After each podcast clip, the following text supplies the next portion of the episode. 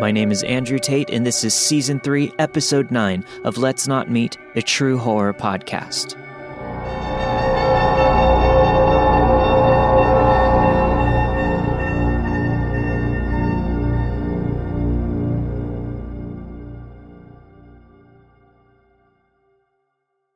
When I was 15, I went to the beach with my family.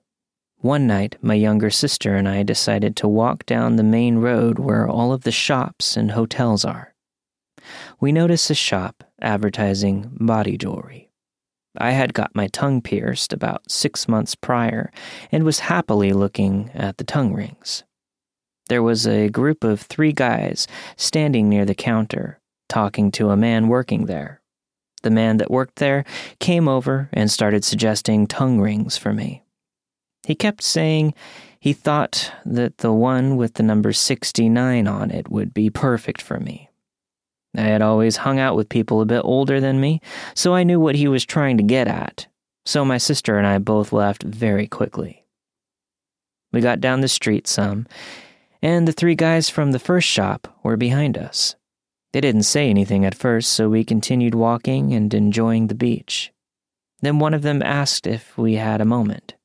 I looked behind me, thinking it couldn't be us he was talking to. He was at least six feet tall, and maybe in his mid twenties. We kept walking, and the ringleader kept asking us to stop. Hey, girl in the white dress, don't ignore me, he said. I stopped and turned around. I didn't say anything, I just raised an eyebrow while making a circle motion with my hand as if to tell him to hurry up and say what he wanted. He did it back, and I laughed it off, thinking maybe he wasn't that bad since he seemed to have a sense of humor. He started telling me that I was pretty damn sexy and made remarks about how fine my ass looked. I'm not the type of person to take that sort of thing as a compliment. My sister and I turned around and kept walking. They continued to follow us, each of them asking if we were single or if we were interested in a quote unquote good time. We ignored them until we got back to an area where there were more people. The ringleader asked me to stop one more time. Since there were people around, I decided to see what his problem was. He kept being a general creep and saying very inappropriate things to me and my sister. He got close and acted like he was going to touch me while asking if I had a boyfriend. I did so, I finally said yes, and to go away. He asked me how big my boyfriend was, so I told him he was a little shorter than him, but built like a tank, which was true. That boy looked like he was a bodybuilder in training. The guy immediately apologized and walked away. My sister and I had a moment of confusion but went back to our motel room thinking nothing more about it. A few hours later, I went outside to sit in my mom's van. It was right outside the door. I wanted to call my boyfriend and tell him about what happened earlier. We talked about it for a while, and I decided to roll the window down about a fourth of the way because it was hot. After about 15 minutes, one of the guys from earlier was standing outside of my mom's van. I pretended not to notice him and put my boyfriend on speakerphone so I could text my mom and ask her to come outside. The guy right outside of the door asked me to roll down the window. My boyfriend stayed quiet at that point. I said no and asked what he wanted. He said he was having a party upstairs and asked if I wanted to come and drink a little. I told him I was only 15. He looked surprised, apologized a few times, and then left. My mom came outside about that time and asked what was going on. I told her never mind because I thought the guy seemed like he was genuinely sorry and that he had mistaken me for someone older. She went inside, and I continued my phone conversation, eventually forgetting about the guy from earlier. I had got out of my mom's van and started walking in a little circle around the pool. My boyfriend said he needed to do something and that he would call me back, so I sat by the pool and waited for him to call. Wouldn't you know it, the same guy was walking around as well. He was carrying a trash bag and watching me as he walked to the dumpster and put the bag in it. I was so scared I didn't know what to do. For the first time, I was alone in the dark near this guy who went from rude to creepy to just a guy who made a mistake to someone who I felt very threatened by. He started to walk towards me when the phone rang. I answered and put my boyfriend on speaker again. The guy ran away when he heard my boyfriend's voice. I left him on as I ran back to the motel room and went inside. I didn't tell my mom. I guess my stupid young teenage brain thought that I was being more responsible and independent by quote unquote handling it myself. Our last night at the beach, my mom, sisters, and I decided to go to an amusement park. We were about to leave when my mom realized she had lost her keys. Her van has a key code door, so we were able to get in. She told us to lock the doors and wait while she looked around because she had just seen her keys moments ago and didn't want to drag my other sister, who was only at the time four years old, around looking for them. After a few minutes, she came back and said that she was going to the help kiosk and to keep the doors locked. Before you judge her, leaving us behind, Uh, the kiosk was probably three or four minutes of a walk from the car going at a normal pace. I can faintly see my mom at the kiosk talking to who I assumed to be an employee. The car was starting to get extremely hot, and I had a snow cone that I didn't want to melt. I opened my door, even though I wasn't supposed to, which both of my sisters reminded me of. I sat in the seat with my legs outside of the car so that if I turned my head one way, I could see my mom, and the other way, I could see my sisters in the back. I was talking to them, and they were all goofing off. I felt like someone was watching me, though and I looked in front of me to see the man from before only a few feet away, but in good light. For the first time, I could tell he wasn't in his mid 20s, but was probably in his mid 30s. He asked me what I was eating, and I didn't want my sisters to panic, so I acted like it was okay. I said, A snow cone. He came a little closer and asked if they were good and tried to explain that he had a daughter a little younger than I was. And he didn't know if she would like them, but they looked like something she would like. I was still scared, but I just said, Well, go get her one then. He came closer and asked, What flavor is it? I started to panic because he was getting close enough that he could have touched the vehicle door but not me if his arms were stretched out. I didn't answer him because I was scared into silence. He smiled at me like a starving lion would smile at a limping gazelle. I felt like I knew exactly what was going to happen. In my head, I could see him grabbing me and pulling me into the bushes nearby and running away with me. Just as he took a step forward, that would give him enough room to touch me. I heard my mom yell, What the fuck are you doing near my daughter? He looked stunned for a second, and in that second, my mom was within inches of the car. The man started to back away, stammering. She yelled, You son of a bitch, get away from my fucking kids, now! As she came to my side of the car. He ran away. Eventually, the man from the kiosk found my mom's keys and we left. After we left, I got a serious talking to about not keeping things from my mom and listening to her when she makes a rule. It still freaks me out when I think about what would have happened if my mom had not noticed him near me. The time span from me opening the car door and her showing back up, yelling, was probably only 10 minutes. Eight of them talking to my sisters, so let's not meet again.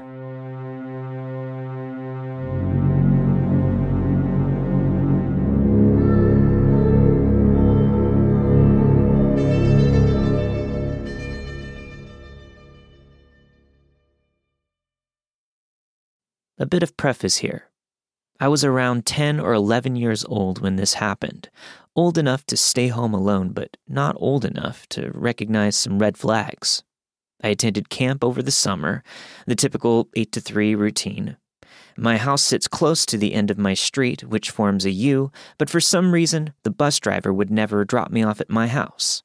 I would always get dropped off at the end of my street, where I would toddle myself along back home. Both my parents worked late hours, sometimes not getting home until 8 p.m., and it would be very expensive to hire a babysitter for four to five hours a day, five days a week.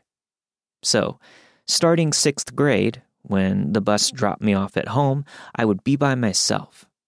I'd do the usual middle school routine play games online and watch TV. Occasionally, my neighbor's cat would come into my backyard, and I would feed and pet her as a way to get outside. The only computer in the house was in my dad's workroom, which has a window overlooking the deck and a window overlooking the side of the house. We have large bay windows in the living room, dining room, and kitchen of my house, and since we sit on a hill, you can pretty much see the entire backyard from a nice vantage point. So, most days, when I got home, I'd toss off my backpack and go right to that room. And you could see me walk from my front door and pop up by the computer from the outside. Unfortunately, this would lead to something that I had forgotten about up until now. When I got off the bus, I did as expected go into my dad's workroom and play computer games. About 30 minutes into this, I can hear faint meowing coming from the outside window. I pause the game and look outside, thinking maybe my neighbor's cat had wandered over. Nothing. I sat back down and resumed playing only to hear the meowing again. It was quiet, but noticeable, and so I checked the other window. Nothing again. This routine happened a good 10 minutes, and eventually I got frustrated and went to the living room to watch TV. Not even two minutes later, meowing from the window that I was sitting right beside. Now I was confused and a little creeped out, so I shut the blinds and kept trying to watch TV.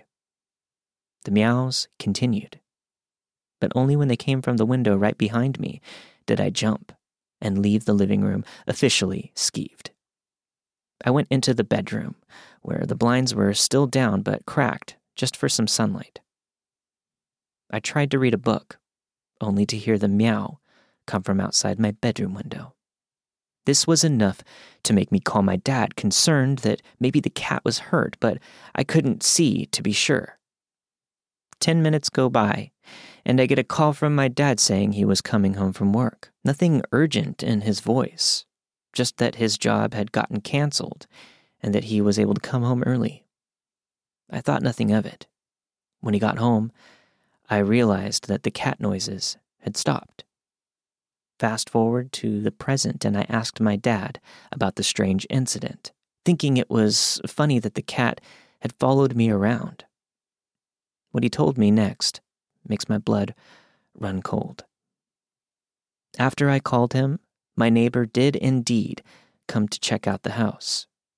What he found were large footprints leading in circles around the house, clustered close to the walls, so close that even if I looked outside, I wouldn't see anything. Someone had been stalking me through my house, seeing where I was going through the windows and making cat noises to try and get me to come outside. They must have known that I was home alone, since it was easy to see me walk by myself down the street and let myself in. My neighbor immediately called my dad and searched the property, but no one was found. The police were called, since there was nothing but footprints that led off into the woods and got lost, they never saw anyone. My dad stayed home with me for the rest of the week.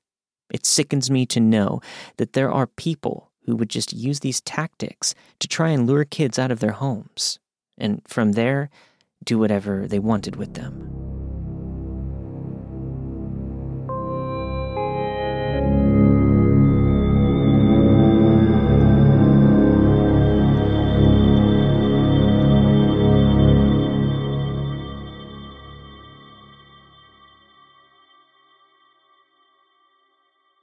I am a 16 year old female, and this happened in the early 90s when I was in junior high, and I was home on Christmas break. It was in the middle of a weekday, and I was home alone when the phone rang.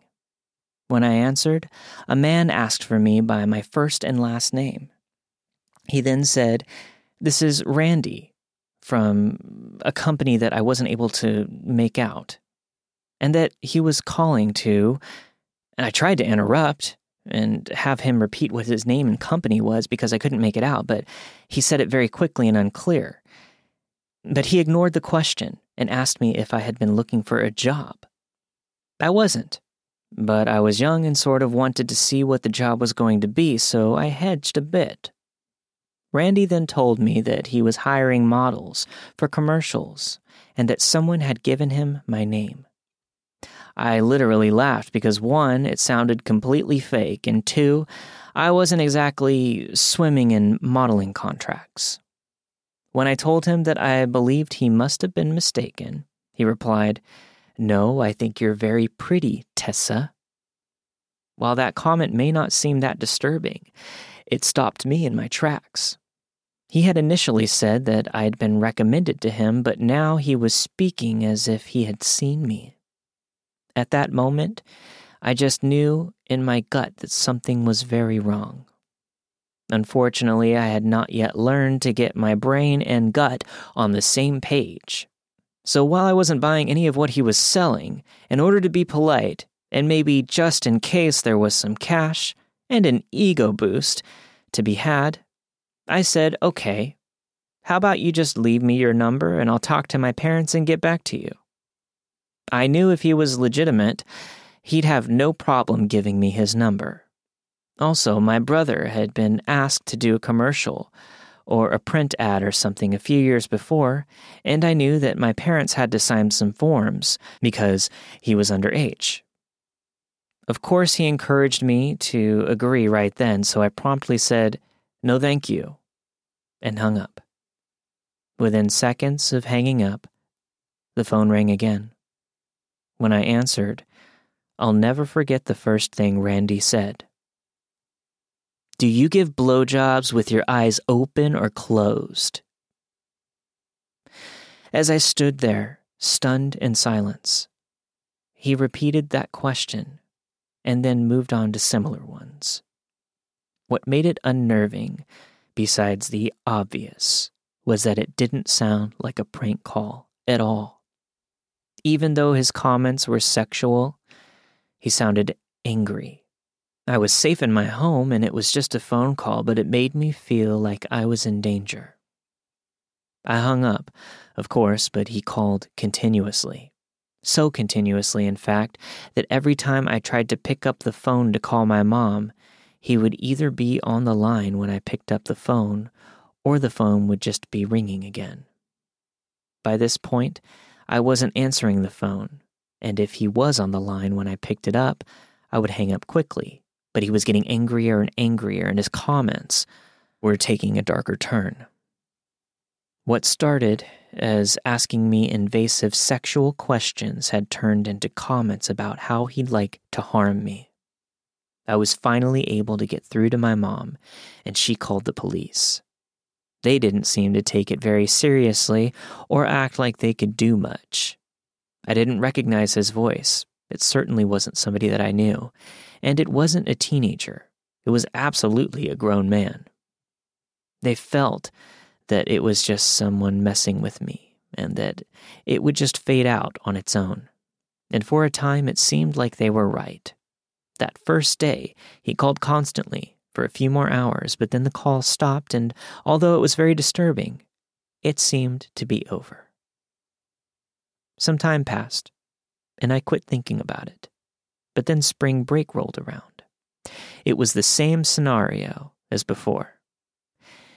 I was home from school on a weekday.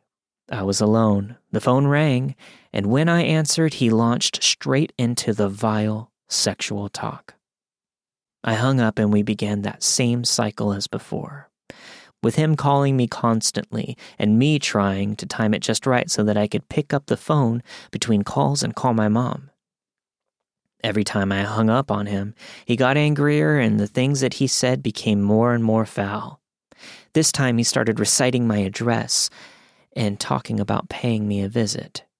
Not only did it feel very threatening, but it was so confusing.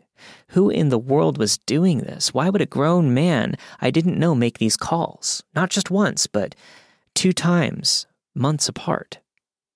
How did he have so much information about me? None of this made any sense. When I was finally able to call my mom, she called the police again. The officer took it a bit more seriously this time around. They asked if we wanted to put a tap on the phone. We agreed, and they told us that the process would go as follows it would take 24 hours to get the phone company to get it active. Once active, it would be there for 60 days. If there were no issues in 60 days, it would be removed. But if there were issues, then we'd have him. I was a teenager who wasn't speaking to the police directly, so I never understood the ins and outs of this. Were they tapping all of our phone calls? But they'd just listen if something really happened? Were they tracing who the calls were from? As I'm sure you can imagine, as a kid who'd just turned 13, I really wanted to know if people could hear my calls. But my mom didn't really ask those questions. She said they just told her that once the tap was on to let them know if we got any more calls, so she didn't really ask much more than that. Just like before, the calls continued throughout the afternoon, but had stopped by the time my parents got home. I got some the next morning after my parents had left for work as well, but by the time the 24 hour window had passed, they had stopped. And once again, things were quiet another few months. This cycle continued over the course of the next year. It was quiet until midsummer, then again until after Christmas break of my senior year.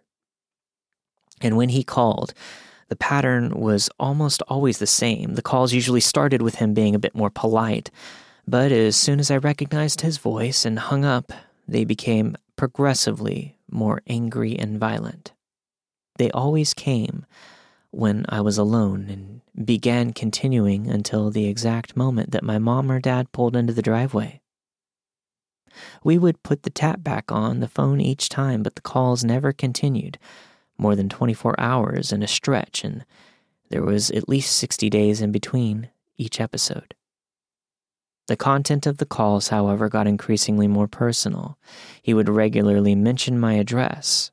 I know you live at 118 Charter Street. I'm going to have to pay a visit to 118 Charter. And eventually began talking about my clothing. You look so pretty in that blue striped shirt. But then he started mentioning things that I owned, but didn't really wear. When are you going to wear that red dress with the little white flowers? This obviously took the level of fear up a notch. By this point, because he would call right up until someone else got home, I knew that he had to be in a position to see our driveway. But every day after school, I would let myself in the side door using a key that was hidden outside. It was extremely well hidden, and you'd have to be positioned in just the right spot to ever see me get it. But if you were hiding and watching, then it was possible. It became impossible not to think that he may have been in our house and in my room, and that thought was simply unbearable. We obviously stopped leaving the key outside, but the very nature of the cycle, short bursts of intense contact, followed by months of nothing, made it hard to know what to do. He clearly knew how to avoid the trace. He was motivated enough to keep contacting me over such a long period of time, and he was controlled enough to wait for long stretches in between calls. I had never been someone who scared easily, and my dad didn't want me to lose that. He started keeping the guns in the house loaded and taking me to the shooting range. I shot plenty of guns before, but this was a serious refresher course. After Christmas, a quiet few months passed, and as always, I had stayed alert for a week or two, then quit thinking about it. On the first day of my spring break, I was home and in a great mood when the phone rang. Expecting a call from my best friend, I said, Hello? And heard, I'm calling about the job you applied for. This is Randy.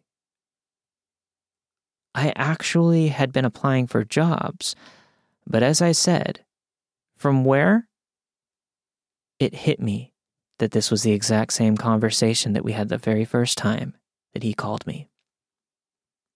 I hung up and prepared myself for another awful day. The calls just kept coming, and as usual, in the process of me trying to call my mom, I would end up on the phone with him. The things he would say got worse after every quiet spell, and by this time, he was describing how he was going to violate and murder me. More than the things he was saying, the rage in his voice triggered a real fear in me.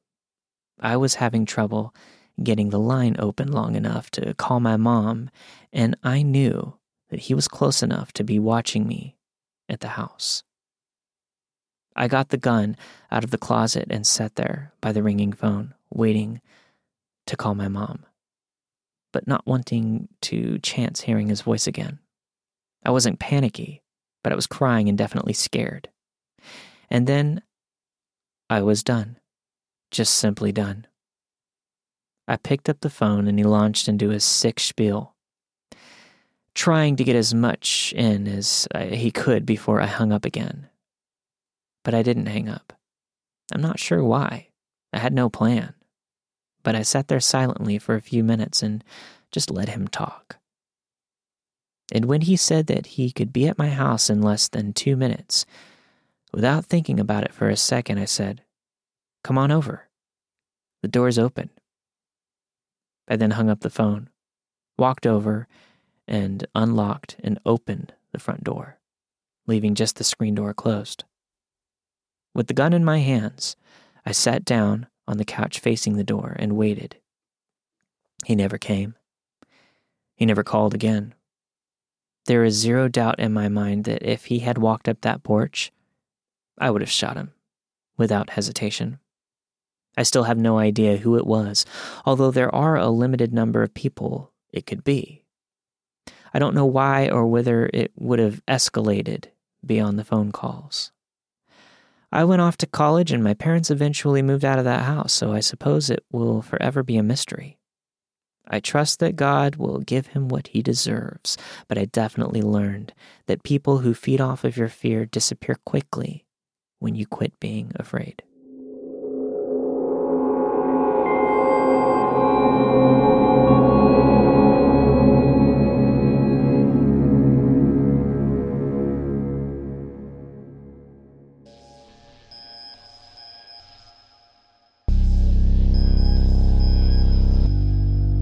Thank you for listening to this week's episode of Let's Not Meet, a true horror podcast. This week you have heard Always Trust Your Instincts. It Wasn't a Cat by Reddit user Misologous. And finally, Was He Coming in My House? by Reddit user here for Let's Not Meet. Please send in your stories to let's not meet stories at gmail.com if you'd like to hear them on the show. And for any questions or inquiries, email me at let's not meet podcast at gmail.com.